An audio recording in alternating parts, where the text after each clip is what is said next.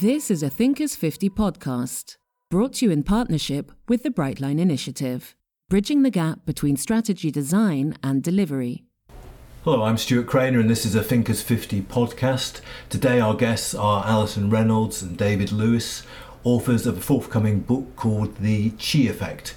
So, tell me about the genesis of the Chi Effect, David. Hello, Stuart. What Alison and I have noticed over the years is that in our organisations we design and implement processes, procedures, and rules to control events and produce our desired outcomes. We then create a hierarchy of management to ensure each level of management follows the processes, procedures, and rules. The problem is that events turn out not to be as predictable as they're assumed to be when we design the processes, procedures, and rules. So we design more processes, procedures, and rules to cater for exceptions, and an ever burgeoning bureaucratic monster is born, slaying agility, adaptability, and innovation along the way. The Chi effect is an antidote to this bureaucratic nightmare. Chi stands for quality interaction and is a new way of thinking about strategy execution. At the heart of understanding Chi is understanding what it means to be a person in relation with others. So, when, when did you first see this in practice, Alison? Well, we first observed the Chi effect in a restaurant called the Red Lobster in Taormina in Sicily. And if you've ever been there, you'll know that the restaurants in Taormina are incredibly crammed together in the narrow streets, and competition is really high. We passed several restaurants when we were looking around, and many of the staff were outside haranguing us, attempting to entice us in. And it was not until we came to the Red Lobster that we were actually left in peace to peruse the menu. The trouble was, the Red Lobster was full. Just as we were about to move on, a warm and effusive waiter looked up from within and said, If you'd like a table, I can have one for you in 10 minutes. Meanwhile, I'll bring you a complimentary glass of Prosecco. It was a no brainer. Once we were seated in the restaurant, the service was quick, friendly, and attentive. But what really caught our attention was the way in which the waiters, squeezing between the packed tables, chatting to customers, taking orders, and cleaning up, um, were switching roles, alerting each other to different customer needs, recognising and greeting customers there was no evidence of hierarchy, process, or role attribution. We noticed how, by a simple glance, the team appeared to be communicating with each other to respond immediately to customer needs. Together, we joked about what it would be like if this restaurant had specialised greeters, specialised clearer uppers, specialised wine waiters, and a senior waiter barking instruction. The Red Lobster had none of the demarcation that comes with hierarchy and process. We loved being part of this environment, so much so that when we were later thinking of a book, we were actually considering naming it after the restaurant. We became so enthralled with the seamless and dynamic way in which the team of waiters responded to events and delivered a great customer experience that the next morning we called the restaurant and asked whether we could come and interview them. We wanted to know how they created such amazing teamwork and responsiveness. The woman who answered the phone turned out to be the restaurant owner, and she invited us to coffee the next morning. Her name was Adrienne.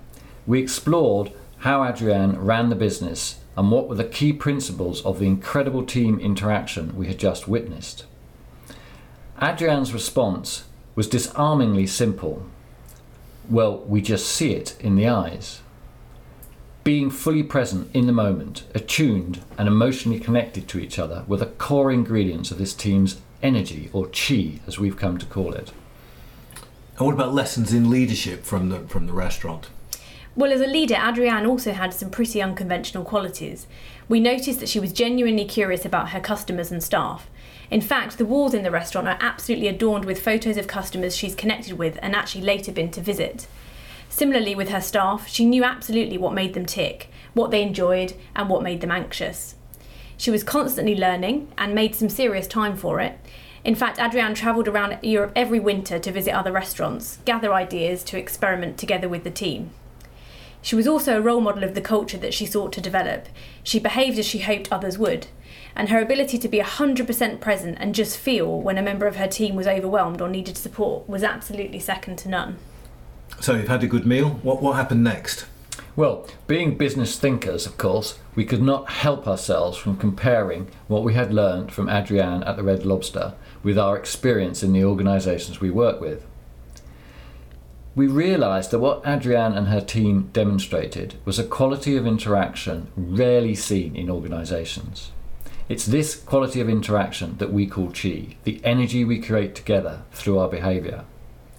Thinking about this, we came up with a hypothesis and set about testing it. The hypothesis was simple. Organisations that embrace diversity and include that diversity in decision making and execution and operate in an environment in which people feel safe to express their thoughts and feelings, as we saw at the Red Lobster, are more able to adapt to dynamic and unpredictable situations. To cut our story short, our research across 100 organisations supported our hypothesis, but this didn't really surprise us. What we were interested in was the behaviours that differentiated those organisations that were able to embrace and harness diversity, the Chi organisations, from those that could not. We identified the behaviours that characterise Chi environments curiosity, inquiring, encouraging, nurturing, being experimental, and being forceful. We also uncovered the behaviours that undermine and destroy Chi, that is, being directive, hierarchical, controlling, cautious, conforming, and resistant. This shows what we really need to focus on to create the kind of energy or chi that leads to successful outcomes. We need to focus on the behaviours that count, including eliminating those that undermine that positive energy. And the great thing about that is that the behaviour is the one thing that each of us can individually take responsibility for and commit to change. What we know from our research and what we witnessed at the Red Lobster is the incredible power of the chi effect, the impact of the energy we create together through our day to day behaviour, and how that ultimately determines both business outcomes and how people feel about their work. So, all this leads to the book, initially called The Red Lobster, but now The Chi Effect. Absolutely. So, our book, uh, now called The Chi Effect, will equip the reader with an understanding of actually the philosophy behind effective interaction uh, the behaviours that count, the methods and processes that facilitate developing an organisational chi, that is, the energy that enhances strategy execution and honours what it means to be human. Uh, our ambition is really to help leaders apply the chi principles to the environments that they are responsible for cultivating. And are you encouraged what you've seen so far? Absolutely. David and I have um, been working with a number of clients um, using the Chi Effect principles um, as large scale um, organisational and leadership initiatives. Um, and what we're really focused on is really trying to make this really kind of nebulous concept of interaction very tangible um, and really helping clients to to work with a specific kind of focus around that, which so far we've been really pleased with the, the positive outcomes of, of such work. Are you optimistic about organisations, David? I'm always optimistic, and I think what's so important to us in, in this work is trying to help people who want to make that shift and want to work in an environment where people are included, different ideas are included and considered, convention assumptions are challenged, to take them on the journey we know they want to go on, to be more adaptable, more agile, innovate, and create new value. We just want to help people on that journey through this clarity of thinking around the behaviours that count.